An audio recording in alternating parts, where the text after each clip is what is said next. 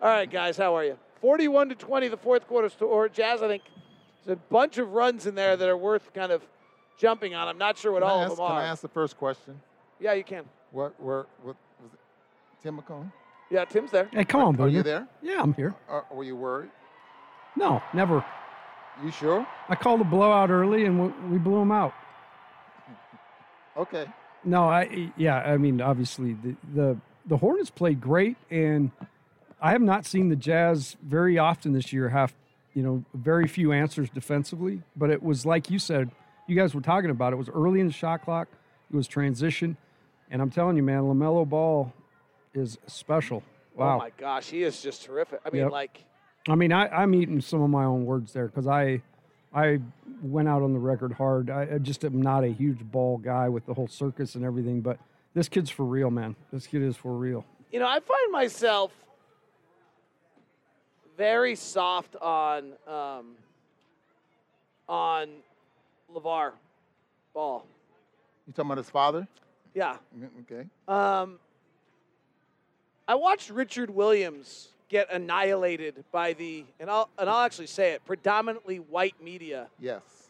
who made him look like the worst parent in the world, while he was raising two daughters who became two of the greatest tennis players in the world, and one of them might be the greatest athlete of all time, and both and both of them handled it fine, while whatever her name was, Bassett, had a mental breakdown. Jennifer Capriati had a mental breakdown. And every other kid out there that was never, parents were never criticized. This kid completely crushed under the pressure. I watched Earl Woods Todd get completely annihilated that while for everything he did, while Todd Marinovich's father was praised for building his quarterback and then ended up with a drug addicted son who says he would have done it otherwise, it's not his dad's fault. So you know what? I'm just tired, quite frankly, and I'm just going to say it, of the predominantly white media burying every outspoken black parent who tells us that their kid's coming. Because guess mm-hmm. what? The three we just referenced were all right. And I'm just maybe I'm wrong on this one, but I'm just not I'm done criticizing LaVar Ball for all he's done. Because you know what he just did?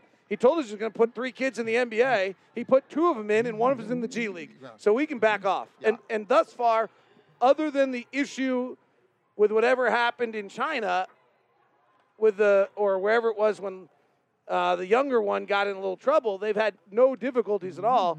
Most parents have had very few teenagers go through life with no troubles at all. So I, I, I'm off on the criticizing the Ball family. Here, I, I agree with you, David, but in a slightly different way, all right? Here's why LaVar Ball's a genius because he got Lonzo picked number two to the team he wanted to go to.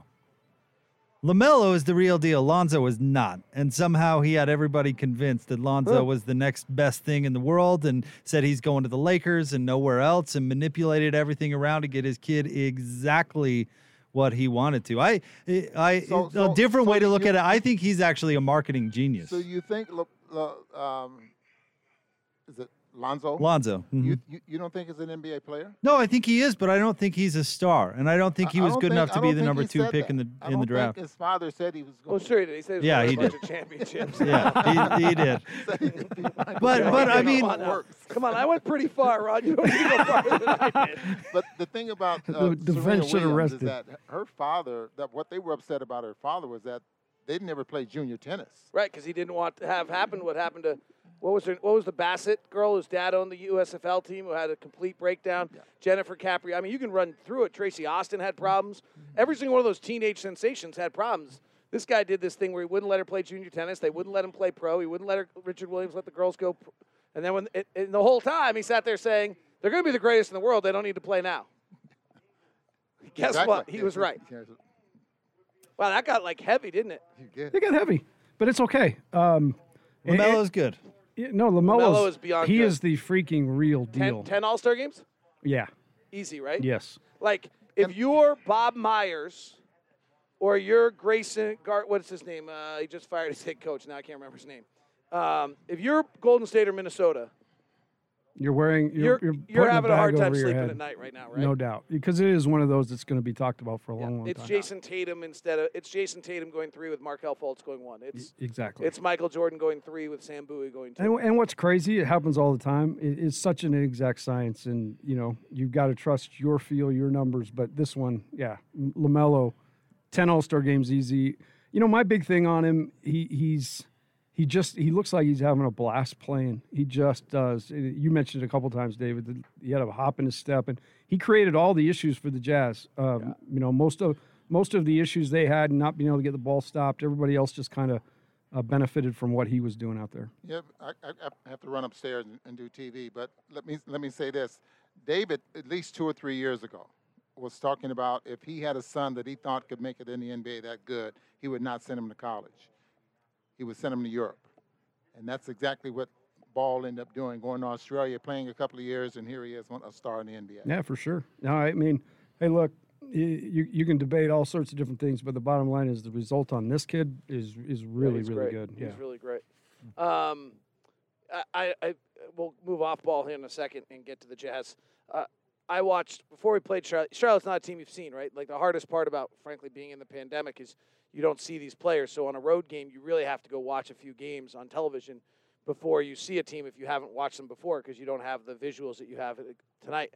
So when we played Charlotte on the road, I wouldn't watch their last two or three games, uh, parts of at least all of them. Um, and honestly, the last player I had seen in the NBA whose presence changed the tempo the way LaMelo's presence changes the tempo was Magic.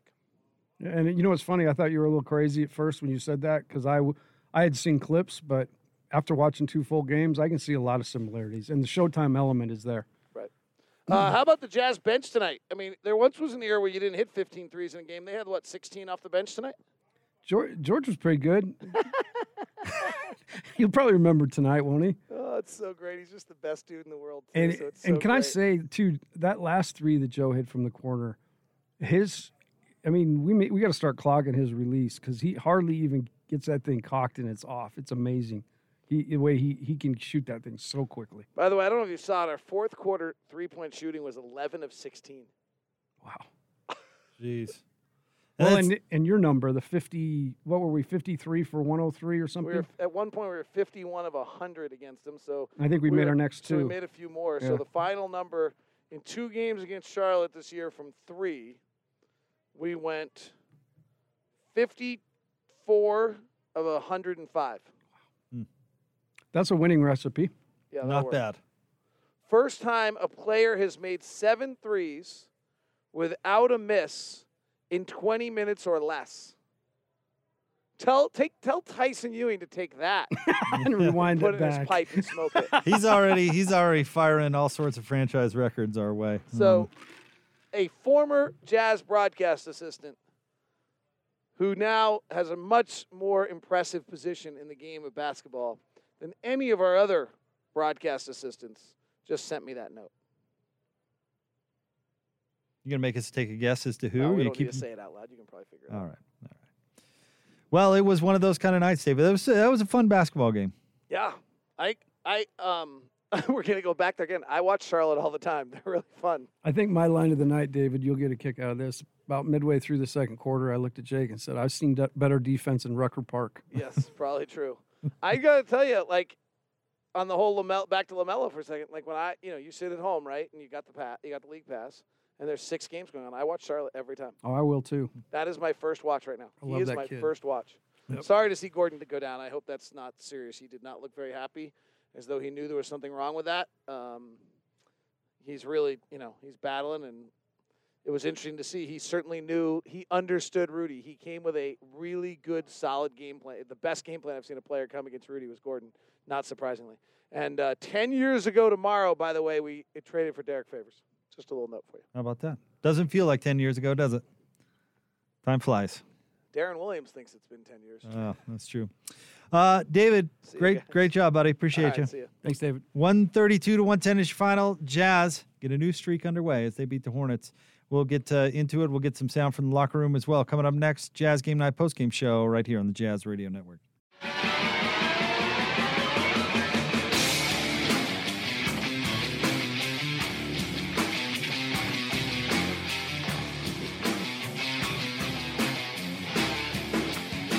Jazz Game Night Post Game show right here on the Jazz Radio Network. Jake Scott, Coach Tim LaComb. Jazz win 132 to 110 over the Charlotte Hornets. And uh, we were just talking to David, Coach. It was a fun game. Uh, Jazz set all sorts of records. We'll get into that uh, throughout the show. 28 of 55 from three, 50.9%.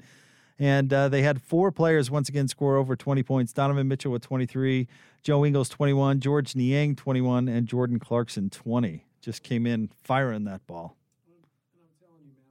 Uh, it came so easy for him.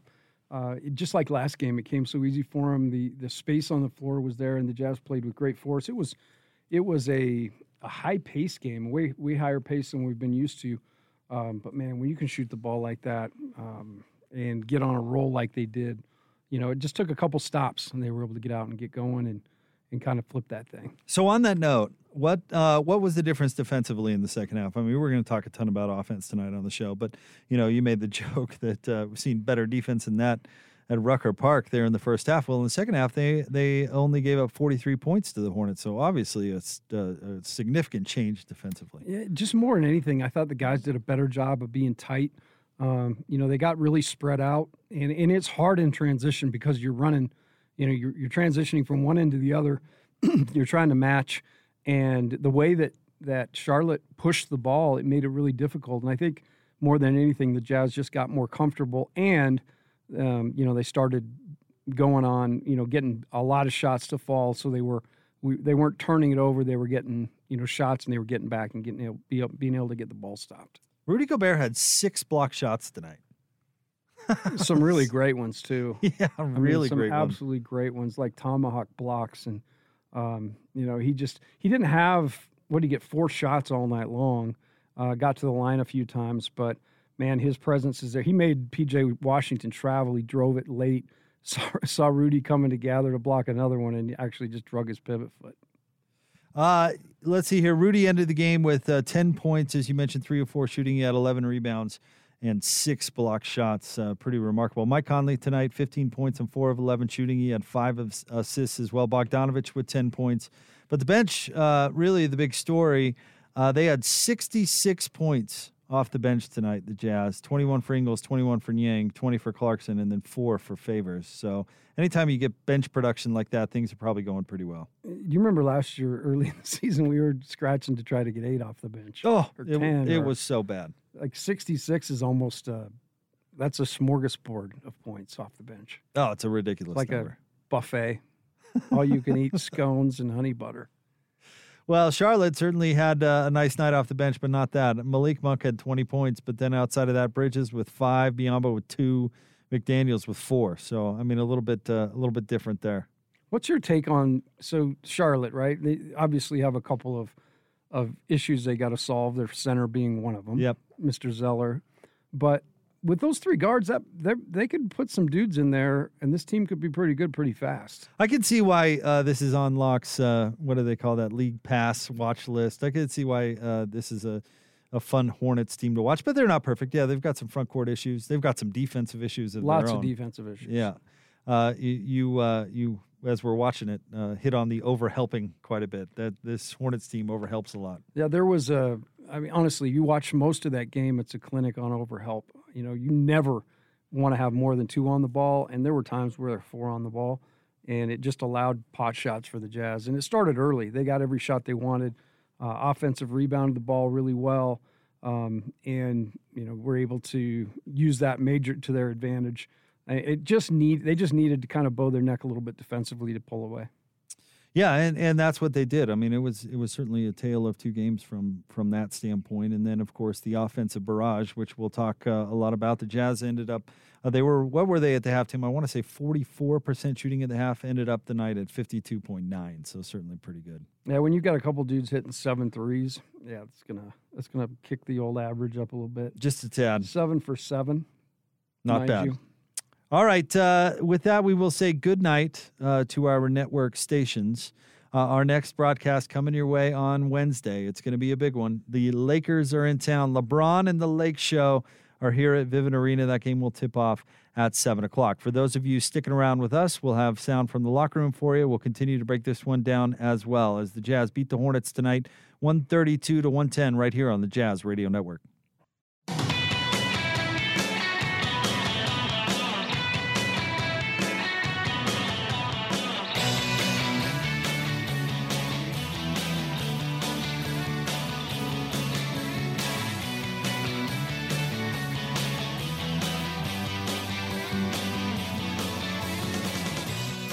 Jazz Game Night Post Game Show here on the Jazz Radio Network. It's brought to you by Mark Miller, Subaru, Utah's only negotiation free Subaru retailer. Jake Scott, Coach Tim LaComb, the Jazz winners tonight over the Hornets, 132 to 110. Let's get a look at your sharp stats of the game. Brought to you by the Les Olson Company. Les Olson Company, your office technology partner. Mind blowing stats tonight for the Utah Jazz. Shoot 50, uh, 52.9% from the field, 50.9% from three, 28 of 55. Uh, they had, let's see here, 23 points led the way for Donovan Mitchell, 8 of 17 shooting.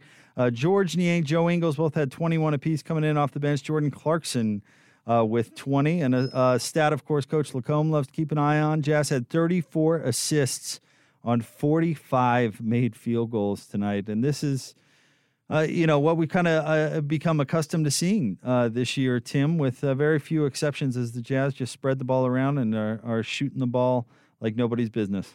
Yeah, the the ball movement tonight was great, and it was great from the beginning. Um, the the thing that really kind of stood out to me tonight was that the guys were definitely from the start on attack. Um, you know, typically, and there was a maybe a, a segment of the of the second quarter where the Jazz looked a little bit rattled to me, and I haven't seen them rattled very much this year. Um, but really, they they simplified it and realized, hey, we've just got to slow down defensively. We've got to make our assignments. We've got to do a better job of getting the ball stopped. And but I mean, offensively, most of the night the Jazz uh, moved the ball great and, and got the shots that they wanted to get. This is a team that that gives up a lot of three point shots, and the Jazz made them pay for that. Yeah, I mean, it certainly was a lot different than the Clipper game. I mean, the what do we have? Four catch and shoot threes the whole game. Right. I think we had four in the first thirty seconds. And this Charlotte team just isn't capable. I mean, this is a point you made in the pregame, and I think you're right on the money. They, the few teams are very capable are capable of doing what the Clippers did to the Jazz, and certainly the Hornets are not. Yeah, there, there's teams that'll be able to do it in in spurts and stretches. The Hornets have no chance because, I mean, I talked about at any one time you got Rozier LaMelo, as good as he is offensively, he's not very good defensively um, yet, and his competitive spirit isn't great yet. Um, and then Hayward's kind of a liability, and, and Zeller. So they're never they, they could never put the Jazz in a bad defensive place. Yeah, it doesn't seem like Hayward isn't quite as intense on defense as he was when he was here. He was yeah. such a good defensive player when he was here. I just don't get that feel from him now. I don't, you know, that could be injury or age or or culture. I'm not sure, but it just didn't feel the same. No, it didn't, and and I think that a big piece of that extends from that's an expectation here, right? With Coach yeah. Snyder, you're going to guard, and guard guarding is really going to be the hallmark, and that's why this game I felt like they could figure it out. You know, it wasn't anything schematically; it was more just identifying the attack and getting it stopped. All right, let's uh, get some post game sound going. Let's start things off with Jazz head coach Quinn Snyder. Okay, we'll start with Kristen Kenny, Jazz TV. Coach, we talk about the ability of this team to be able to respond, and the Hornets were switching, causing issues, getting downhill in the first half. What were the little things that you guys did that allowed you to weather the storm and pull this one off? Well, we, we didn't do a lot of the little things right in the first half, and I think that's why there, there was a storm um, beginning with you know getting back with enough urgency. Um, you know, they were able to get to the rim and transition, and you know we just we didn't get stops. We weren't we weren't playing the way we needed to play defensively, and I think we were fortunate to be where we were because we were we were still making some shots. But I, I thought at a halftime, you know, we really internalized that that we needed to you know to be solid on the defensive end, and then you know the offense has a way of taking care of itself um, regardless of you know how people are defending us. If we just space um, and we're ready to ready to shoot the ball, you know we can we can be effective. Eric Walden, Salt Lake Tribune. Q, what did you see specifically kind of change defensively as the game went along? Obviously, it seemed like the transition defense improved a little bit, um, maybe a little more sound pick and roll. What what specifically uh, started working for you in the second half? And especially in that in that 2062 run. Well, when you have everybody doing their job, you know, pretty well, or one guy has a breakdown, um, those things add up. So it was a variety of things. You mentioned we weren't getting back. um, you know, they were laying the ball in a few times, and we just weren't. Um, we we weren't alert. Um, we weren't locked up on the ball where we needed to be in pick and roll. We weren't talking and getting late switches when we needed to. We weren't hitting people on the glass. You know, we weren't high enough at the point of the screen. We weren't locked enough against the guy in the corner. There was a bunch of things that, you know, they didn't happen every time. But when you have a possession and one or two things goes wrong, we didn't communicate. Um, you know, those teams or those things show themselves. And you know, I thought Charlotte did a really good job too. I mean, they they made plays and took advantage of the fact that um, we weren't as precise as we needed to be on the defensive end. And you know, I thought the second half um, we cleaned a lot of those things up, all those those little things, um, and you know, th- it makes it harder. And then you know, you're fortunate if you can get them to miss some of those shots if they're you know having to work harder to get them. Sarah Todd, Deseret News. George, variable. He he previously has in other seasons. It was probably a matter of how gratifying is it to come through, through um, struggles that he's had season. Sarah, I'm I'm sorry. I could I, I I couldn't. I only heard like little parts of the question. Which player you you say George? Uh, George. Jordan or George? George. George. Yeah, George. Yeah. George. Uh, George, because he's like a really capable player, but obviously he's been struggling. So is it nice to see him kind of get out of that a little bit?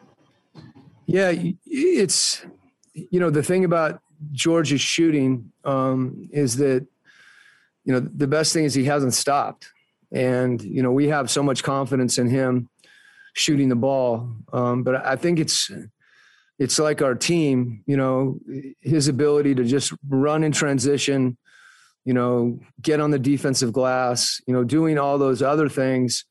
You know, I, felt like I've looked at a game where he's, you know, been 0 for 5 or something and still felt like um, he, he, he played well. And, you know, I'd like to think our guys can play well, even if they're not making shots, as long as they're taking the right shots. And in George's case, as you said, it's, you know, it's affirming, you know, to keep doing that because we're all, you know, it's human nature. You can get frustrated if you're not seeing the ball go in the basket, particularly, you know, someone like George who's as good a shooter as he is. So um, I just like the fact that he didn't hesitate and he kept shooting. And, you know, that's, that's how you break through is if you, if you keep shooting it. So yeah, it's, it's, I think all his teammates know how hard he works um, and know that, you know, he's, he's doing all the little things that he can do to help the team. And you know, his shooting is is something that when he's you know on like that, it's it's a you know it's obviously a, a big deal for us, and it's he's a weapon.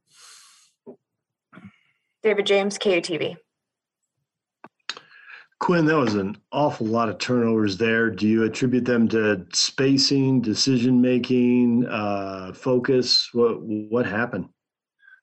Well, this is a team in Charlotte that you know they that's what they do, um, and I think spacing definitely early on. I thought you know something as simple as you know ball faking, um, you know pass faking, looking passes off, you know not making a one, just being really fundamentally sound um, because they take advantage of that. You know when you do those things, you know you're able to generate good shots, but they're they're the way that they play, they're aggressive, and if you take care of the ball, you know you're going to have those opportunities. But you know, as you said, um, when you don't, um, you know they're going the other direction, and those are those plays are big big swings. I thought, you know, you saw us be much more precise both with the spacing and with our passing in the second half, and you know the results were good.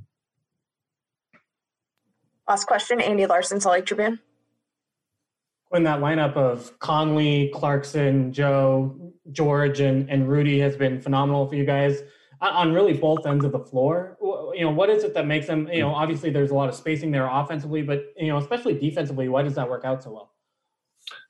Well, I think those guys, you know, and, and Mike, um, you know, Mike starts it with, you know, his, you know, his pressure on the ball. Um, and just being up and disruptive and, and, and having an impact on the game. And, um, you know, I, I, think one thing is their communication where um, they do a good job of talking, you know, talking plays out.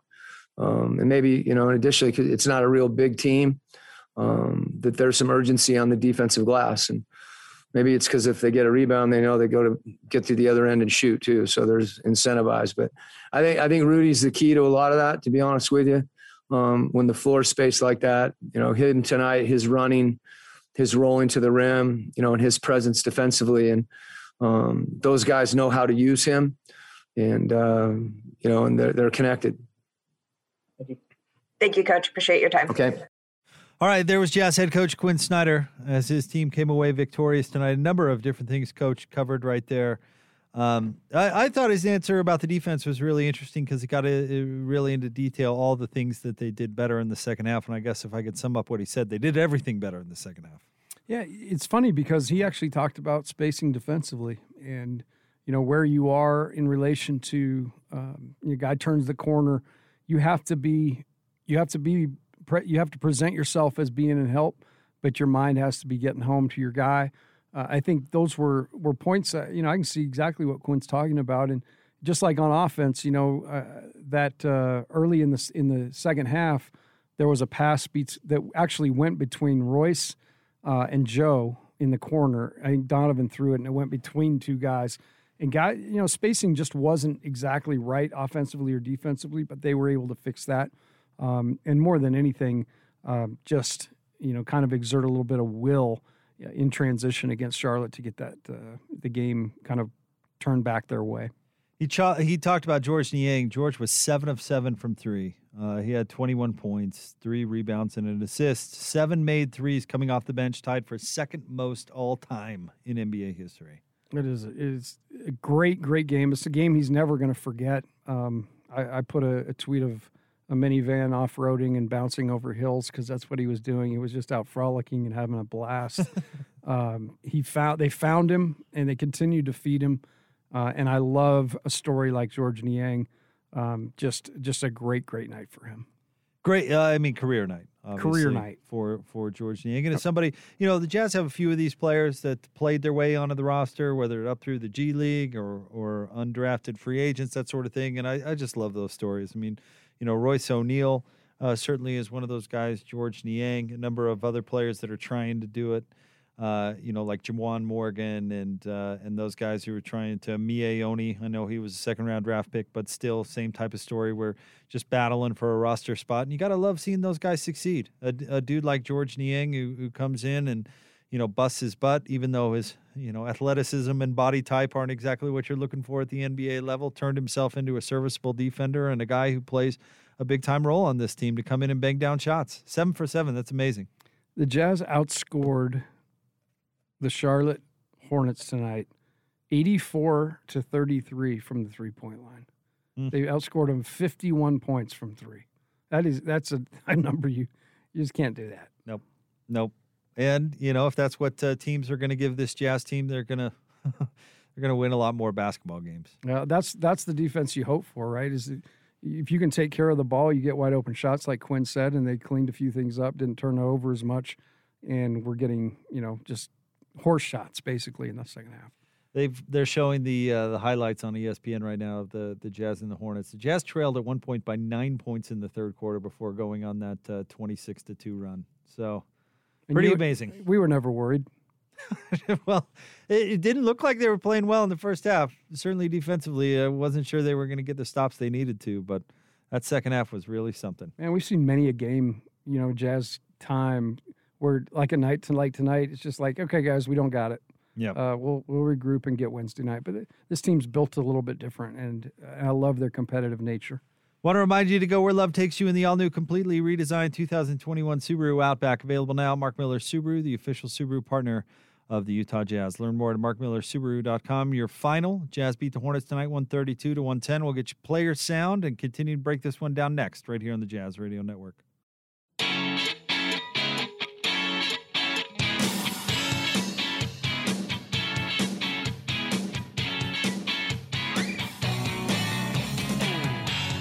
Jazz Game Night Post Game Show brought to you by Mark Miller Subaru, Utah's only negotiation free Subaru retailer. Jake Scott, coach Tim LaComb. Jazz win tonight over the Hornets 132 to 110. Let's get a look, uh, and I can't wait to look at this actually. Let's get a look at your points in the paint brought to you by CertaPro Painters. CertaPro Painters. Uh, call 1 800 GO CERTA or visit CertaPro.com. That's Certa with a C. We do painting, you do life. Real quick, Tim, hit us with that that uh, three point stat. What the the Jazz outscored the Hornets uh, real quick here before we read this one. 84 to 33, 51. 48 to 30 is your points in the paint differential. Uh, the the Hornets outscoring the Jazz 48 to 30. But uh, when it's when you're shooting like that from three, it's not going to matter. Yeah, and you saw like they were just if the ball got thrown in the paint, like they were coming to strip. They were sending three guys at Rudy on his rolls, and so the the right play was to kick the thing out, and they continued to make the right play, and and it paid off. And the Hornets got a lot of layups in the first half. Uh, you heard Coach Snyder talk about that when he was making his comments. That was something they had to adjust because Gordon Hayward and LaMelo Ball were getting to the basket, and uh, Terry Rozier too, for that matter, and they were finishing and kind of getting what they wanted there. So they had to change that a little bit. But obviously, the points in the paint stat tonight not uh, not paralleling the game itself. Well, it used to tell a whole lot of the story, um, and it still does tell part of the story, but it tells more. Um, you can kind of piece together the game, you know, by looking at all these numbers and and Charlotte did get a lot more at the rim than we're used to seeing. And a lot of that was on penetration. Um, and that's how they were really effective in staying in the game. Let's do the uh, three point feature. Might as well uh, while we're talking about this. Brought to you by Mountain America Credit Union, helping members achieve their financial dreams for more than 80 years. Because tonight was certainly about the three point shot from the Utah Jazz. They shot uh, a franchise record uh, in makes 28 of 55. They shot 50.9% from three. And let's just go through this because a lot of guys had great nights from three. Uh, let's see here. Uh, we'll start with the bench guys because they had the best night. Seven for seven from Georges Niang. Seven for 10 from Joe Ingles. By the way, love seeing 10, 10 attempts from Joe. So do I. That's, that's terrific. Uh, five of 10 from Jordan Clarkson. Uh, four of nine from Mike Conley, three of eight from Donovan Mitchell, two of six from Royce O'Neale. The only player that usually has a good night shooting the three ball that didn't was Bojan Bogdanovic, who was uh, 0 for 4. But uh, Bogdanovic was 4 of 8 from the field for his 10 points. I mean, it still was not a bad game uh, necessarily from Bogey. He just didn't have it going from three, but the rest of the team certainly did. Yeah, and it was uh, like like you said, a lot of it was fueled by passing. Um, this team's at its best when they're communicating and flying around defensively, getting stops because the ball freely moves, um, and that's it's a great trait but as connected as these guys are on offense, it really is when they settle in on defense and start to get comfortable. That's when those big runs start. All right, Tim. Let's uh, let's check in with some player sound now. Let's throw it back down to the media room where Donovan Mitchell is addressing the media. We'll get started with Kristen Kenny, Jazz TV. All right, Don. I just got to get your thoughts on the minivan, Georges Niang tonight. Whew, he was lights out. Man, literally. Um, you know, he continuously puts the work in time after time. Um, you know, for him to have a night like this is huge, not just for himself, but for us. You know, no hesitation, shooting the ball, letting it fly, making plays off the dribble, just being aggressive, sliding his feet on defense. Uh, he did it all in, uh, in all facets of the game, and you know we're happy for him. You saw we kind of got him a water tonight, but you know this this night is well earned for him. You know, and he's going to have many more just like this. Uh, but definitely, you know, I think he's I think he broke a record tonight, like most made threes consecutive or something like that. Uh, but you know, I'm glad that you know the the work that he's been putting in is paying off, and you've seen him have a, a really good season. Eric Walden, Salt Lake Tribune. Don, there was a lot not going right for you guys early in the game, and then all of a sudden you start stringing a few stops together. You start making some threes, and the next thing you know, it's a 26 to two run, and you guys are up, you know, 15 or 20. What does it say about this team that you've got you know the capability to just go on incredible runs like that at any given moment? I think you know the biggest thing it just shows the will and the the the character of this team. I think that's really where it starts with us. You know, it's never going to be perfect. We're going to have mm-hmm. halves like that, you know, but it's not a much matter of reflecting on the half. It's a matter of what we do next. I think that's something that we we've really you know excelled in this year so far. Is not really worrying about you know, the mistakes, you know, understanding weather the storm, understanding that, you know, they came out hot. They came out ready to play. They played loose and played free. And then we locked in, you know, and, you know, it's always easy to say, man, we should have done it from the beginning, but it's not always going to be the case. Um, you're always going to have, you have teams that ready to, ready to beat us, ready to, to play us, ready to go. And we just got to be able to go out there. And if we don't get the first punch, continue to just continue to plug away. You know, it's not going to be pretty always. It's going to be ugly games. There's going to be times where we're not, you know, seeing eye to eye. Um, and it's not a bad thing. It's the competitive nature of the game, and that's just how things are sometimes. And the way we played throughout the course of the game, that's the team we want to be. You know, teams that like the number one team in the league wins a game like that. You know, and I think that's really where our head is at. You know, that's that's where we have to continue to be.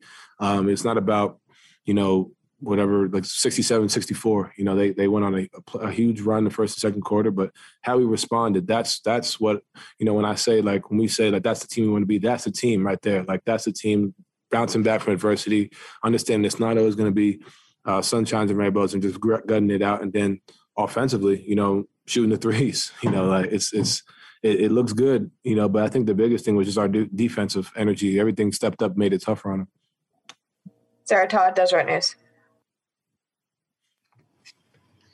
Hi, Don. Uh, um, tomorrow, the All Star reserves are getting announced, and uh, I mean, I think probably obviously you and Rudy are hoping to both get in there. Um, what would it mean for you both to go a consecutive years, and then also, uh, how much are you pulling for Mike to actually make it into?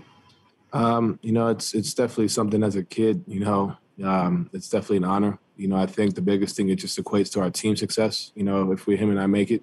Um, you know, I don't think so. We kind of come into the season looking at. You know, I think you know for him and I especially, you know, just kind of go out there and doing anything, whatever it takes to win. You know, and for for him, it's you know, you look at how he played tonight. You know, necessary not necessarily you know having a big game offensively, but you know he did a lot defensively. You know that's what he does. That's a staple. And then for me, just continue to make plays, and that's what we've been trying to do all year. And you know if it happens, you know we're we're, we're thankful and, and honored. But the end goal is still the end goal uh, for us and the team. And then, you know, the biggest thing is, man, I'm praying Mike gets in, man. I think, you know, for a guy like him who's done so many things for his career on and off the floor, he he deserves this, you know. And I think, you know, I think he'll make it. You know, I, am I'm, I'm banking on it, but um, you know, he's he's a guy that puts the work in time and time again.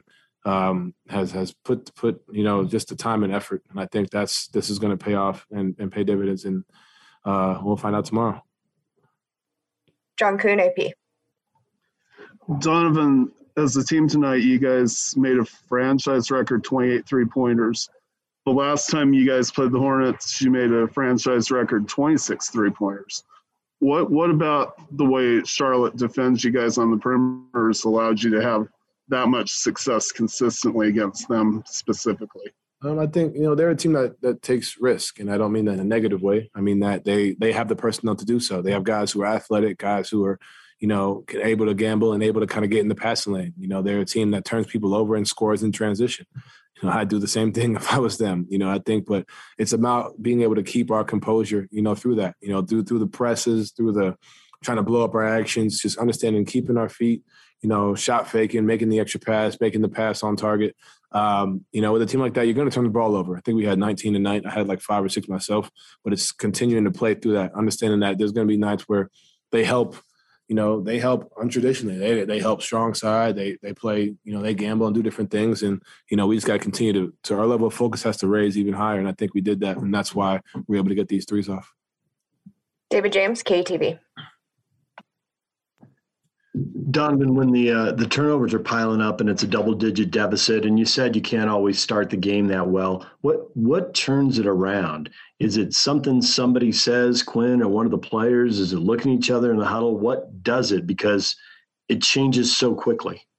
Um, I think I think being there. You know, I think it's experience at the end of the day. sometimes it's somebody saying something. Sometimes it's you. We've been through this before. We've we've seen it as a group. We understand. Like we started the game off well. You know, we started the game off. You know, making plays. We missed a few threes, but guys got open looks. And then about the six minute mark, it kind of changed. Um, so understanding that the difference, you know, and just just communicating that. Um, and it took some. It took it took longer than ideally we wanted to. Uh, but I wouldn't even say it was the, the offense, to be honest with you. I think the turnovers were, were one piece, but, you know, just being able to get back in transition after makes. You know, there's a layup play where I made a layup and fell. and then I'm jogging back. We're not communicating. We're not talking. We're not pointing. So we can turn the ball over. It's going to happen as part of the game, but it's how do we, you know, matchup. Do we do we take a foul early to prevent them from running the break? We knew they were going to do that, but we didn't have enough attention and detail to that early. And then as we picked up our intensity, picked up our energy, and picked up, you know, our mental focus on that, that's what really made it, you know, easier for us. All right, that's it. Thank you, Donovan. There you go. Donovan Mitchell uh, talking about what went right for uh, the team. A lot to cover there. Uh, thought it was interesting. He's talking about Mike Conley and how Mike has really put in the work. Uh, and, you know, he's talking about deserving the accolades. But uh, I think that's interesting about somebody, uh, a veteran who's been in the league for so long as Mike Conley.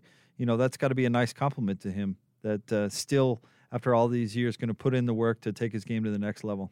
And I, and I like Donovan. I, I hope that you know it works out for him. I hope that he gets a, an opportunity. I, I'm afraid that the injury and the you know him sitting out most recently last you know what was it six games he missed. Yep.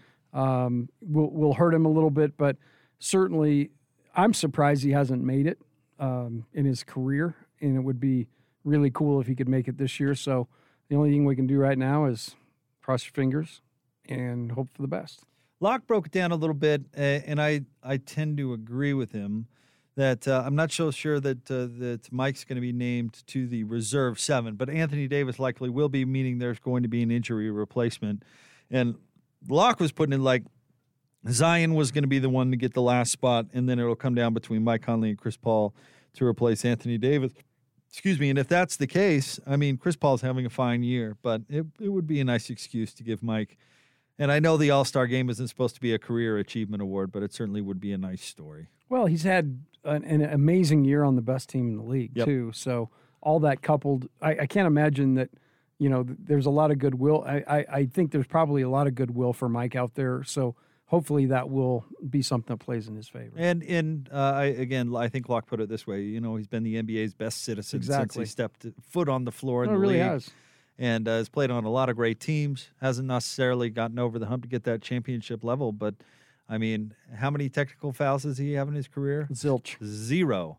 And he's uh, been named best teammate a couple of times, and he just has a terrific reputation. And I, th- I think the adjustment that he's made to this Utah Jazz team to be doing what he's doing right now is is nothing short of incredible. I mean, he's, he, you know, we talk uh, kind of a weird comparison, I know, but we talk about how with that Brooklyn Net, Nets team, somebody's going to have to adjust, whether it's Kyrie or whether it's James Harden, somebody's going to have to kind of fit in as opposed to do their thing. Well, Mike was that guy last year. He had to come in and fit in. And he had to figure out where to adjust his game to, you know, maximize his role on this team, and he's done it. And he deserves a ton of credit for it. He's a quick study. Yep. It didn't take him a whole long time. And, and you're right. He has been the one to, you know, he he probably and Joe have been affected probably the most. Yep. Um, from what they're used to in their career, and they absolutely are making the most of it, and a huge part of why the Jazz are successful. And speaking of Joe, for those out there that thinks Joe has to be in the starting lineup to be effective, I disagree. And tonight was an example as uh, Joe was just uh, terrific coming in off the bench with uh, with 21 points and going seven of 10 from three. I mean, just just a great six assists, game. zero turnovers. Yep. I mean, just awesome. Yep, and he if he can keep that up, I mean, you know, if the Jazz can play like this, uh, this is one of the best bench performances, honestly, I've ever seen. I, I, I don't like to be the guy that says this is the best performance I've We've ever seen because I can of, never remember. We've kind of done it this year. We but, have kind of done but there's it. been a reason. It, there has been, and that's what three guys coming in off the bench to score 20 points, uh, and we'll get to Tyson's uh, stats for us and and kind of the records that were set tonight. But uh, I got a feeling that doesn't happen often in the NBA. And it just, you know, the one thing that uh, that team that we watched 97 98 jazz team they were so good but they were a couple dudes short you know that depth was just this this team has realistic depth they have guys that you know a couple of dudes that come off the bench that are capable of getting 30 points and it is that that's a key ingredient to successful playoff teams all right, let's go back to the media room. Big game for this next guy. Georges Niang, 21.7 of 7 shooting from three tonight. And uh, let's go down to the media room where he's uh, speaking now. All right, we'll get started with Ryan Miller, KSL. Hey, George, uh, could you just describe the feeling when you have it going like that? Um, you know, obviously when you're in a rhythm and shots are going in, life is really good. You know, you, you just feel like you're in a zone and obviously, uh, you know, as you can see, I was in that zone, and obviously, when you're in it, it, it feels really good. Like I said before, when you make shots, you know, life is great. There's, you know, no problems ever in the world. Eric Walden, Salt Lake Tribune. George's as your uh, perfect life was unfolding late in the third and early in the fourth quarter, um, what can you say just about the the ability of this team to go on an incredible run like that? You know, that twenty six to two run that that really turned things around. Yeah, I mean, uh, obviously the group or groups that I was in there with, um, we were doing a tremendous job of of moving the ball, but I think more importantly, uh, Rudy Gobert did a great job of you know anchoring our defense and coming up with huge blocks. Um, you know, contesting a bunch of shots so we could get out and really fast break and not let them really have their defense set. Uh, that being said, Rudy sacrificing himself, you know, rolling to the rim and making their defense sink in. And, you know, unselfish guys like Mike, Joe, JC, uh, being able to find me on kickouts um, for me to do what I do. Um, I think that's the great thing about this team, you know, is that we have guys that are willing to buy in and sacrifice to their roles. So, you know, maybe their personal numbers may not look the greatest, but the team's overall winning. And I and I think that's what this organization stands for. And I think the guys in this locker room have really bought into that. John Kuhn, AP.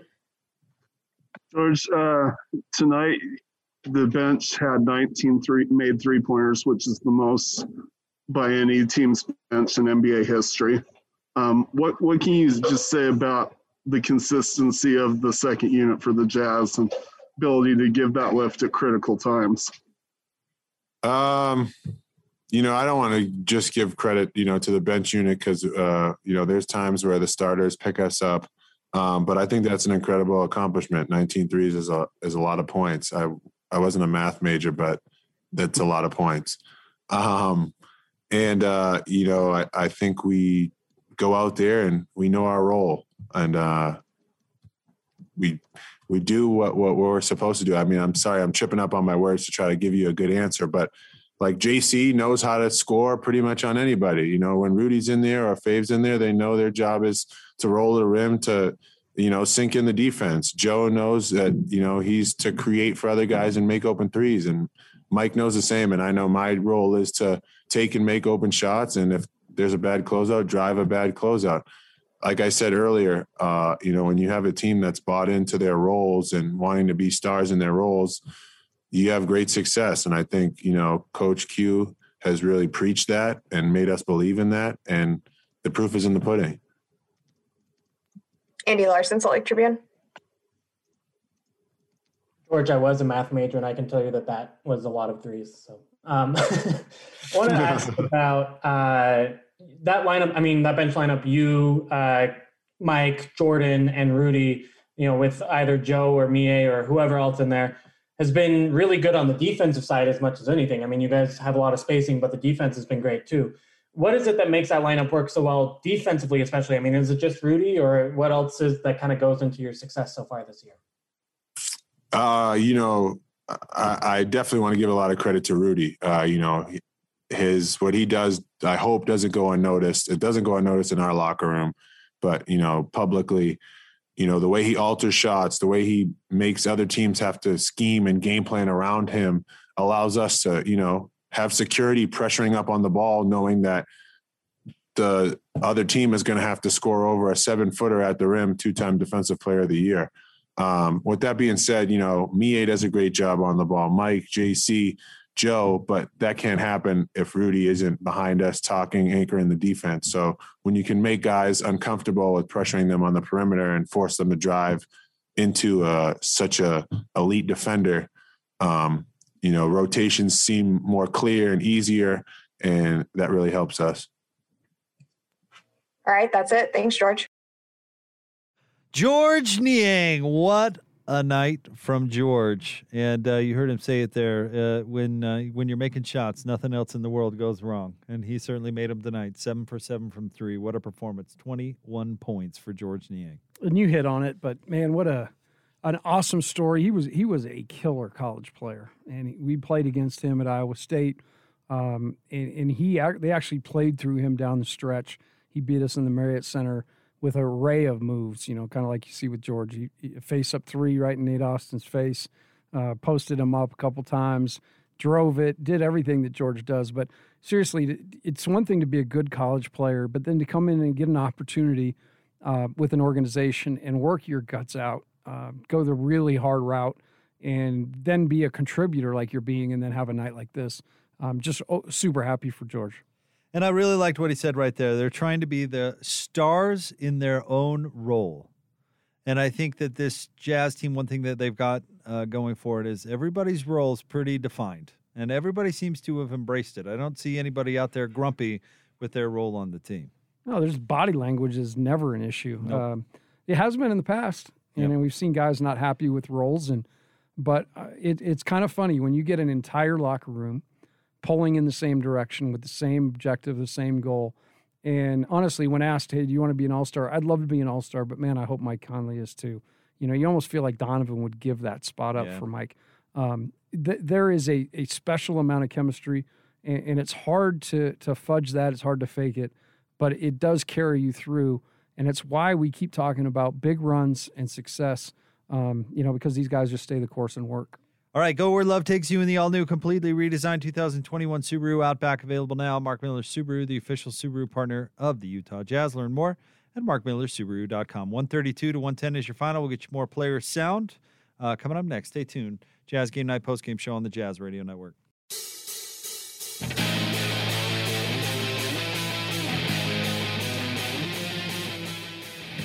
Jazz Game Night Post Game Show here on the Jazz Radio Network. Jake Scott, Coach Tim LaComb. It's brought to you by Mark Miller Subaru, Utah's only negotiation free Subaru retailer. Jazz win tonight over the Hornets 132 to 110. Jazz moved to 25 and 6 on the season, an NBA best 25 and 6. And we'll keep an eye on the Lakers Wizards score. That was close. The Lakers actually were down a couple just a moment ago. So we'll keep an eye on that for you as the Lakers are the Jazz next opponent uh, coming in on Wednesday.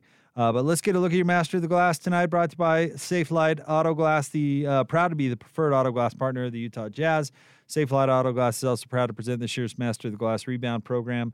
At the end of the regular season, Safelite will donate $5 for each rebound secured by this year's team rebound leader. Coach, tonight's Master of the Glass is Rudy Gobert. Rudy Gobert. 12 rebounds for Rudy tonight, nine defensive, three offensive. Royce O'Neale did add eight rebounds as he continues to just be a remarkable rebounder for somebody his size. It's really amazing. He's the associate master of the glass. He is. each He is. night. And he has one Master of the Glass under his belt. Yes, he year. does. And we- Actually, one and a half, because didn't he tie for one? He did tie for one, and we actually said he'd get one. So we'll see. Yeah. Well I bet he gets another before the year's out. I'm I'm holding out hope for our guy Royce. But of course, Rudy Gobert, once again, your master of the glass. And in fact, the Jazz on the rebounds tonight pounded the Hornets 45 to 35. So uh, after kind of taking a game off in the boards department against the Clippers the other night, they were back at it tonight. Yeah, that was that was a huge reason I thought the Jazz would have, you know, less trouble than they had tonight. Um, in the end, they did, but th- this is a much better rebounding team, and that usually um, has an a, a impact on the outcome. Speaking of Rudy, 10 points tonight for Rudy, 12 rebounds, as we mentioned. He was three of four from the field, four of four from the line, but six, count them, six block shots from Rudy, including one possession. And I, I threw out a, a tweet that uh, retweeted somebody posting this, but where he had two blocks in one possession. Like he And gathered. uh, I'm trying to remember who the blocks were against. Uh, one was against Terry Rozier and then recovered to block Cody Zeller at the rim. And they were both just incredible block shots. And that Cody Zeller, that should have been against any other player in the NBA. Prove me wrong. Against any other player in the NBA, that's a dunk. And Rudy, Rudy stuffed him right at the rim. right at the rim. Said no soup for you, my friend. No. Uh, all right, so let's throw it down to the media room. Rudy Gobert addressing the media. We'll start with Eric Walden, Salt Lake Tribune. Hey, Rudy. So I just wanted to uh, open up with that 26 to 2 run that you guys had in the late third, early fourth quarter that really kind of turned the game around. Just on top of kind of the incredible defensive turnaround that you guys had, uh, what really got you guys going during that stretch? defense. You know, I think uh, they were really, really comfortable the whole game. Uh, you know, we didn't have much physicality much disruption in the first half, and uh, they were feeling good. And when we started to, you know, get into them a little more, uh, get physical, protect the basket, uh, you know, it was a different game. And we're always going to be, most of the time, we're going to be able to score. But if we don't play defense, we, we're not going to go nowhere. And, you know, we figured that out. Sometimes it's good to get a little slap in the face like we did in the, like we had in the first half tonight and uh, just a little reminder that if we don't play defense you know we we're not as good not as good uh, not as good of a team Ryan Miller, KSL. Hey Rudy, um, with tomorrow with the All Star reserves getting announced, what would it mean to you to make it for a second consecutive year? I think it would be a blessing, obviously, but uh, it's really a reward of what we've been doing as a team. And you know, we, I mean, when I when I look at All Stars and you know, defensive player of the year, all the individual individual stuff is not possible without the team and what we do as a group. And you know, I don't know how many we're gonna have, but uh, regardless of what, uh, whoever is gonna be selected, I think it's uh, it's just rewarding for the for the work that we do as a team and as an organization. David James, KUTV. Rudy, when you got the technical, it looked like you were going to punch the uh, the basket support there, and then the replay maybe opened your hand at the last second. Were you were you thinking that a blo- uh, you know a broken hand there would that would wreck a lot of hard work at this point? When you're really mad like that, does that stuff ever cross your mind? I got some skills. I don't think I'll break my hand like that. But uh, no, I wasn't going to punch him. Uh, you know, it was a, a little reaction of anger, but I still have self enough self control to, you know, not punch somebody, especially uh, somebody like Ty. That's I think is a good guy. You know, he, he had a few tough calls tonight, but he's not a bad guy. So, nah, I respect what they do, and uh, I think they respect what we do. So, sometimes you get a little angry, but that's why you have teammates to calm you down. Sam Farnsworth, KSL. Hey, uh, Rudy, we talk about oftentimes offensive players getting in the zone. You know, when they're when they're shooting when they're hot. How about you defensively? I mean, six blocks tonight. Do you feel like you get into the zone defensively at times that uh, no one can score over you at moments like that? Oh, I do, I do, and uh, you know, for me, the, the the main thing is when I get into that zone, it's really to try to almost like share that to my teammates so we can all be in the, in the same zone and. Uh, I really think that's what happens tonight. You know, when I when I make plays like that, I think it fuels uh, the whole team, and all of a sudden, you know, we everyone got more energy, and we the shots start falling even more. You know, we I think the team needs that, and whether it's uh, somebody getting hard on offense or me doing that on defense, you know, that's why I think we so hard to beat is because we we know that during the game we're gonna have those moments when we all come together as a team and. Uh, you know, when we we lock in, we just completely lock in, and you know, and uh, whether we're down ten or up ten, uh, the game is completely changed after that. Kristen Kenny, Jazz TV. How would you describe what Georges Niang brought tonight, and just in general, just the work that he's put in to have even nights like tonight, seven of seven from three, pretty amazing. I mean, it's amazing when you look at it, but you know, every time George shoot the ball, I feel like it's going to go in. Uh, he's been putting a lot of work outside of practice, you know, a lot of extra reps, and uh, you know, and uh, it's just hard work. You know, tonight we, we can see the results of, of his work, and uh, I'm sure he's going to have many, many more games like this where he just, you know, uh, knock down shots. And uh, I felt like he was also good defensively, and that's really the key with George. It's like we know he can shoot, but when he's able to to have a positive impact defensively, uh, you know, his minutes on the court are really, really great for us. All right, that's it. Thank you, Rudy. All right, there you go, Rudy Gobert and Rudy. Great tonight with six block shots. Uh, you made a joke as we were listening to that. Rudy's kind of like the the dad. You know, we got to focus on defense. All right, guys, scoring is fun, but we need to play defense out there, and that was true tonight.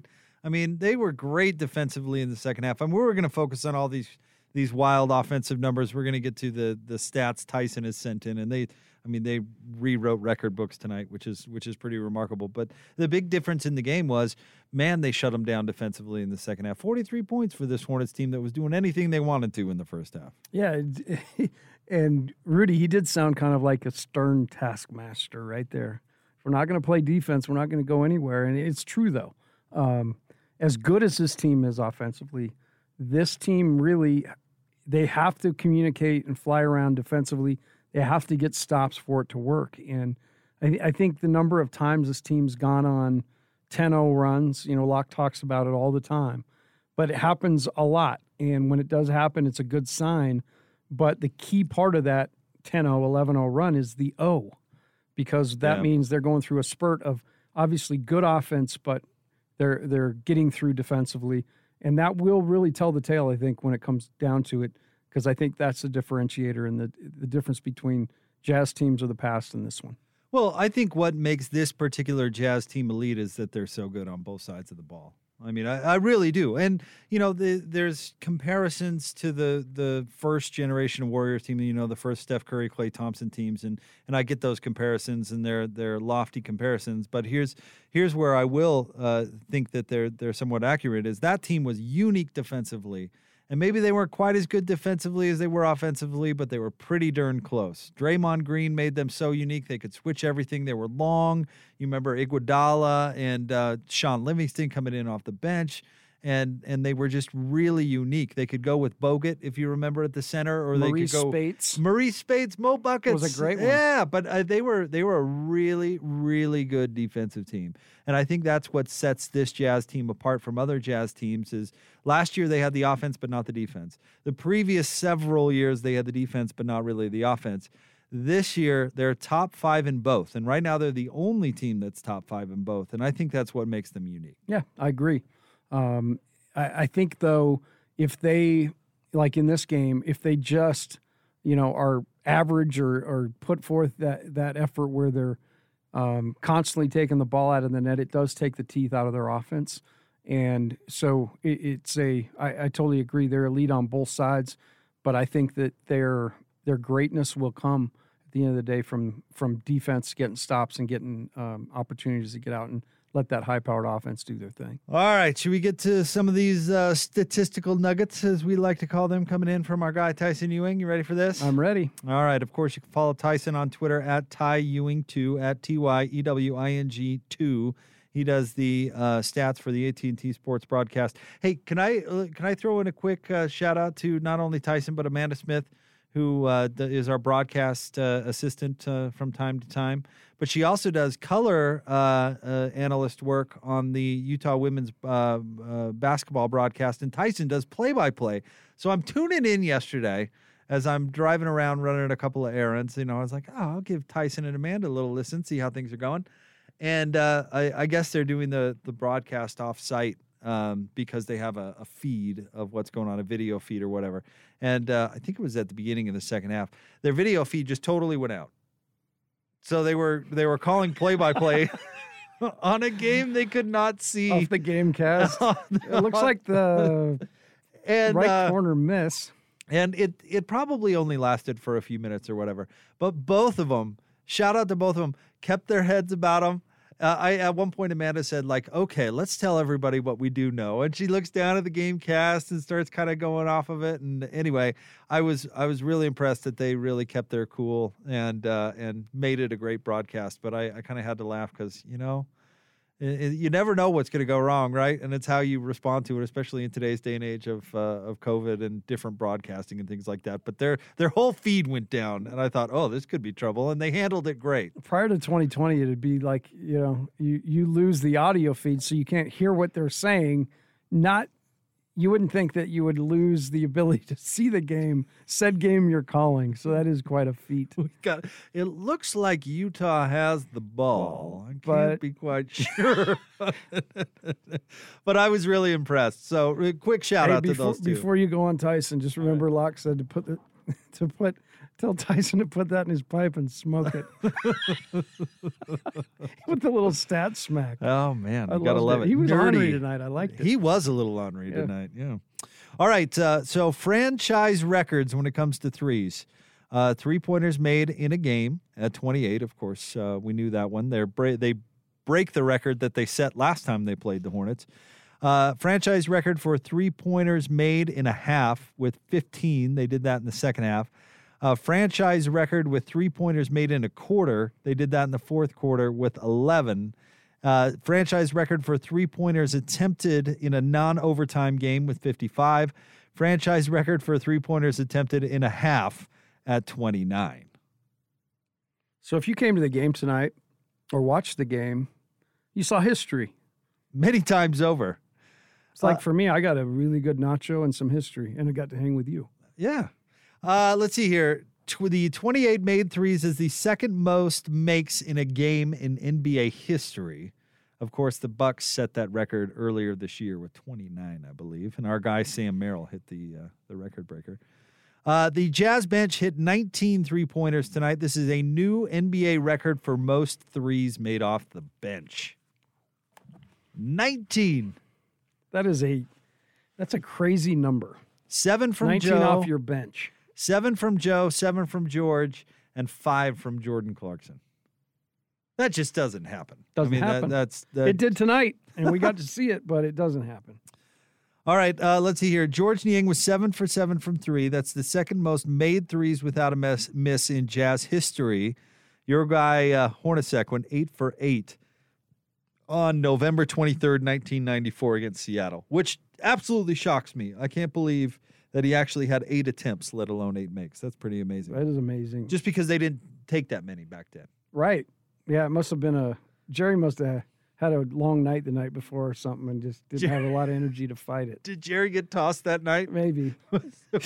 and, I, and Phil just said, "Horny, just shoot it." You just go. Majerus used to it. call him Hornacek, which I like. You know, you know, Hornacek. It's not did he get did he get those names wrong on purpose? Oh, that a- I guarantee he did. That's so funny. Uh, we can't even mention what he used to call Toni Kukoc. No, you could, but You know, that's what the we could get in trouble. for. Yeah, careful over there. Yeah. All right. Uh, this was just the 22nd time in NBA history where a player made at least seven threes without a miss. It's only the third time it's happened since 2015. And believe it or not, uh, Sadiq Bey, who actually looks like he's going to be pretty good uh, for Detroit, did it uh, 10 days ago. Wow. So recency. But big ups to Sadiq Bey. Yeah. Villanova product. Uh, somebody you liked coming into I did the like season, him. by the way. Yeah, good. thinking back to uh, the, draft the night. knock on him coming out of the uh, the draft was his his shot was a little flat, and they worried they wondered if it would translate to the NBA three. But obviously, he's shooting. He he shot it good that night. Yep. So far, so good, I guess. Uh, tonight marks the tenth time this season where they the Jazz have hit 20 plus three pointers. They have tied the 2016-17 Houston Rockets for the fourth most 23 point games in NBA history, and they still have potentially 41 games left this season. Do you remember how excited we were the first time they hit twenty? Yep. And now it's just it's like have they hit twenty yet? Um, Has it happened? Okay, but they're pushing like we're pushing thirty. Do You think we're gonna get thirty? I think so. At the at this rate, I think so. So I had a buddy, uh, it's a big fan, uh, Pete Harrison up in in Bountiful, but he texted me today. He said um, they made 28 without Bojan making one. So you got to think there's plenty of shooters to get you to 30. Yeah, it, well, exactly. Yeah, I think They'll I break think- that record. Yep, I think so too. Uh, and I didn't as of a couple of weeks ago, but now I'm on board. I'm starting to get on board with do it. Yeah. All right. The Jazz had three players score 20 plus uh, points off the bench tonight. This is just the third time since the 85 86 season that a team has had three players score 20 or more off the bench. Niang, Ingles, and Clarkson, all with uh, Niang and Ingles with 21 apiece, and Clarkson with 20. Which goes to, you know, Joe was a plus 32 plus minus tonight, and George was 27, and Clarkson's a 15. You want to talk about some sh- some firepower? Man, this firepower. Yeah, I think we know who was on the floor for that big run. Speaking of the big run, uh, Jazz, uh, and more stat nuggets from our friend Tyson Ewing, who was very busy tonight, as you would expect. Uh, Jazz outscore Charlotte 41 to 11 from the 650 mark of the third quarter until the 817 mark of the fourth quarter. That's 10 minutes and 33 seconds of game time. So basically, from 6:50 left to go in the third till Rudy and Quin got technical fouls in the fourth, they outscored the Hornets 41 to 11. And that's what it felt like watching it. It's like, when's the last time Charlotte scored? Good thing they got technicals and got them to the line a little bit. Got them, got that thing slowed down. Well, and thank goodness David asked uh, David James asked that question about Rudy not punching the the thing because we certainly wouldn't want to see a broken hand. A follow up question from Tim LaComb to David James. David, why would you why would you ask that question? He's a boxer for heaven's sake. He is a boxer. And number two, do you ever feel like punching PK right in the face? Well, that's got to be like a, a segment by segment thing, right? Yeah. I, but I guarantee he does. I heard a moment today on their PK show. PK just has a face you want to punch. It- a little bit. I heard a moment today on their show where PK was distracting or something. And David David had to tell him to stop. Uh, it was one of those moments I was like, "Oh, there's a there's a punch moment right there." But they made it through, as they always do. They always do. All right, one more from our guy Tyson Ewing. Uh, Jazz out rebounded the Hornets by 10 tonight. This is already the 12th time this year they have out rebounded an opponent by double digits. They did it all of 16 times last season. They're already at 12. This is a great rebounding team. You see numbers across the board. Uh, our master of the glass doesn't change much, but everybody else pitches in. Um, just a a phenomenal, as you mentioned it, elite offense and defense. Um, you know, rebounding is a, a piece of both, and they are just stellar rebounding team. Outside of really the total record, and the Jazz have the, the best record in the league, it's the number one surprise for me about this team. But you, you and I talked about it early that that could be an issue.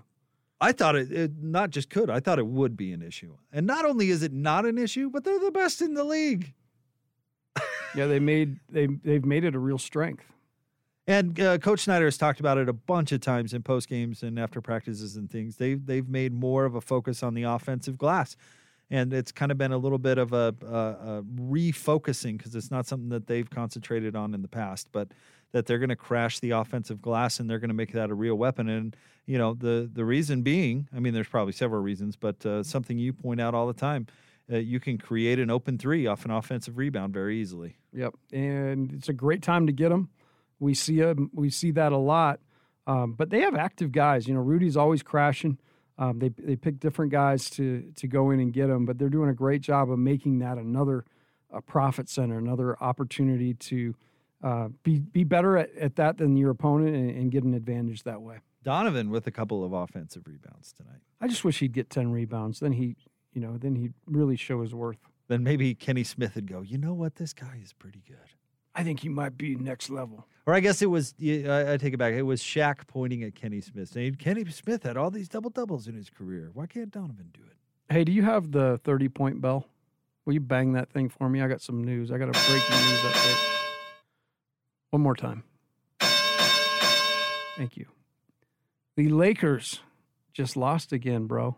Oh, they I knew it was an overtime. They lose, huh? 127, 124.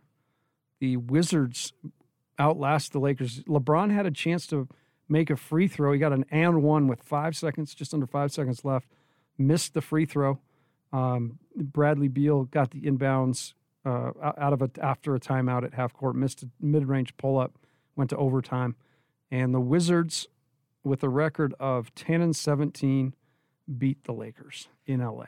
I know Russell Westbrook isn't necessarily the most popular player around here. There's certainly some history uh, during his time at Oklahoma City. But God, I love it that he's gone to Washington. And say what you will about Russell Westbrook, he plays his brains out. Nobody in the league plays harder than Russell Westbrook. And you may uh, love him or hate him or whatever, but uh, tonight uh, he had 32, 14, and 9. And not that stats always tell the story with Russell Westbrook, but man, I do like how hard that guy plays. Oh, he's he's a competitive dude, and he he has that extra burst. Um, you know, I, I don't know if he'd be my first pick just in terms of, uh, you know, I love a guy that can shoot it, but man, he does so many great things to help that team. So the Jazz now, Tim, have a three game cushion in front of the Los Angeles Lakers in the Western Conference. Jazz at 25 and 6, Lakers at 22 and 9. They have a three and a half game advantage over the Clippers, who, of course, lost last night to the Brooklyn Nets. Uh, they're sitting at uh, 22 and 10. Uh, just to put it in perspective, the Philadelphia 76ers are leading the Eastern Conference by half a game, and they're at 20 and 11. So, by the way, if if Philly was in the uh, in the Western Conference, they'd be in fifth right now. Yes. You can see. Do you think that Hornets team makes the, makes the playoffs in the East? I do. Yeah, I do too. Uh, let's see. Right now, at 14 and 16, they're tied for eighth with the Chicago Bulls, but I think they're better than the Bulls. Uh, the Knicks now are in seventh at 15 and 16. Uh, I know the Knicks have been better, but you could certainly make an argument that uh, Charlotte's better than that. After that, you get to Boston, Toronto, and Indiana. I'm not sure if they're quite uh, there with those teams yet, but I think that's a playoff team for sure. It's just kind of like bleh, the East. Well, I think if that the the last homestand last week proved anything, is that the Western Conference is still playing a better brand of basketball than the East. As So the that- Jazz really rolled through all the top teams in the Eastern Conference. So the Lakers roll in here on Wednesday. We're going to talk about that, I'm sure. But Jazz beat them. If they beat them Wednesday night, they will have a four game advantage over the Los Angeles Lakers. Wow. Uh, in fact, let's get to that coming up next. Uh, we'll get some final thoughts from Coach LaComb on this one, and we'll look forward to the game with the Lakers. Don't forget your uh, your also your play of the game coming up next. Stay tuned. 97.5 and 1280 the zone.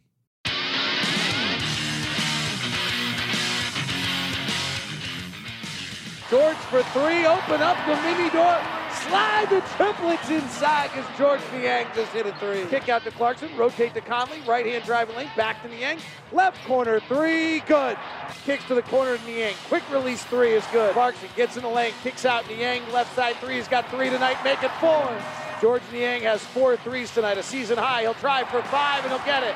Georges Niang's five for five from three. Rev it up, drive it home, George. You are a superhero. To the Niang, five threes already. Give me six. Oh, Georges Niang, don't do me like that. Oh, Georges Niang. Dribbles and drives. Out to Niang. Seven for seven. Georges Niang. Little montage for your play of the game right there, courtesy of the great David Locke. Play of the game brought to you by Larry H. Miller Dealerships for service, sales, and selection. LHMauto.com. Driven by you and, of course, Georges Niang tonight. Huge story for this Jazz team as they beat the Hornets 132 to 110. It's your Jazz Game Night post game show brought to you by Mark Miller Subaru, Utah's only negotiation free Subaru retailer. Georges Niang, special night uh, 21 points, seven of seven shooting, seven of seven from three. And how about this, uh, Tim? We haven't talked a lot of plus minus numbers tonight. And usually we don't delve too far into those, but uh, there's a bunch of them that really stand out. Joe Ingles was a plus 32 in 30 minutes tonight. He had 21 points and six assists, five rebounds, but plus 32. Georges Niang plus 27 in 16 minutes. Rudy Gobert plus 24. Mike Conley plus 22. So, by the way, Mike, yeah, that plus minus been a good number for him this year. 20 plus 22 in 29 minutes, and George uh, Jordan Clarkson plus 15 coming in off the bench as well. So you can kind of tell which uh, which lineup was in the game when they went on their big run in the third and beginning of the fourth quarter. And it's actually been kind of a fun stat to watch. I think Mike Conley made it cool, um, seeing all those absurd numbers that he he put up in the plus minus. On the other side, um, Terry Rozier was a minus twenty six tonight for Charlotte, and we talked about you know that that is one piece of this thing for the Hornets with he and playing thirty two minutes and LaMelo, playing thirty eight. There's always going to be somebody you can go at, you know, whether it's through the post or just driving. Um, so that's something those guys will, will certainly have to figure out. Uh, quick uh, corrections and retractions from me, by the way. Uh, I went through the standings in the last segment, and thanks to Blake who uh, pointed this out. ESPN had not updated their standings because the Laker game had just ended. The Jazz are three and a half uh, games ahead of both the Lakers and the Clippers. So the Lakers are now 22 and 10, the same as the Clippers. Jazz 25 and six. So they're three and a half clear of the two LA teams i- in the Western Conference. So thanks for pointing that out. Apologies. They had not updated the standings quite yet. Blake, thank you, Blake. See, Blake's Blake keeping us the sharp. assist. That's what he does. Chalk up the assists, Blake. Keep track of them. Assists are good to help your teammates. And you know what? I, I make a lot of mistakes uh, in don't. life as well as on the air. So I love I love when our listeners keep us sharp because that is important. Three and a half is a nice cushion, and of course the game tomorrow night against the Lakers is going to be a big one, Tim. Uh, but you got a little bit of a cushion. Doesn't make it an absolute must win, certainly. These are all just now. It's it's kind of a fun, um, you know, uh, kind of exercise in runaway and hiding from everybody else. You know, that's one of the great things about the Jazz getting off to this great start in the first half is these all you know these these are all those numbers you know games back are all all real None of those are inflated. They've earned every bit of that. So um, they really just need to continue to focus playing playing great basketball and finding ways, um, you know, like they did tonight to to basically rid themselves of a pesky opponent. All right, Tim, hit us with a couple of final thoughts before we close the book on this one and get ready for the Lakers on Wednesday. Historic shooting night. Um, I think that's a a piece of this thing that we've said a lot, and you and I have, we've talked a lot about history and NBA history, and uh, you know we, that's that's been uttered many times this year. But um, just more than anything, I think the the way this team shares it and shoots it, um, they're going to be such a threat in every game. The the element of this can they continue to guard? Can they continue to stay interested in you know and attack as as much defensively as they do offensively? Um, special, special team, man. It's uh, it's just an interesting thing to watch nightly. And um, again, I'm really, really happy for a guy like Georges Niang on a night like this. You don't you don't have many nights where you you are totally perfect from three, and for him to make seven of them tonight, just really a cool thing for George.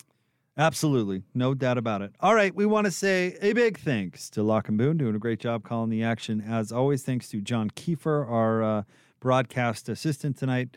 Thanks to Alex Lundberg, our boy Lundy, doing a great job, executive producer of Jazz Game Night. Thanks to Mark Miller Subaru, the official uh, title sponsor of the post game. Go where love takes you in the all new, completely redesigned 2021 Subaru Outback. Available now, Mark Miller Subaru, the official Subaru partner of the Utah Jazz.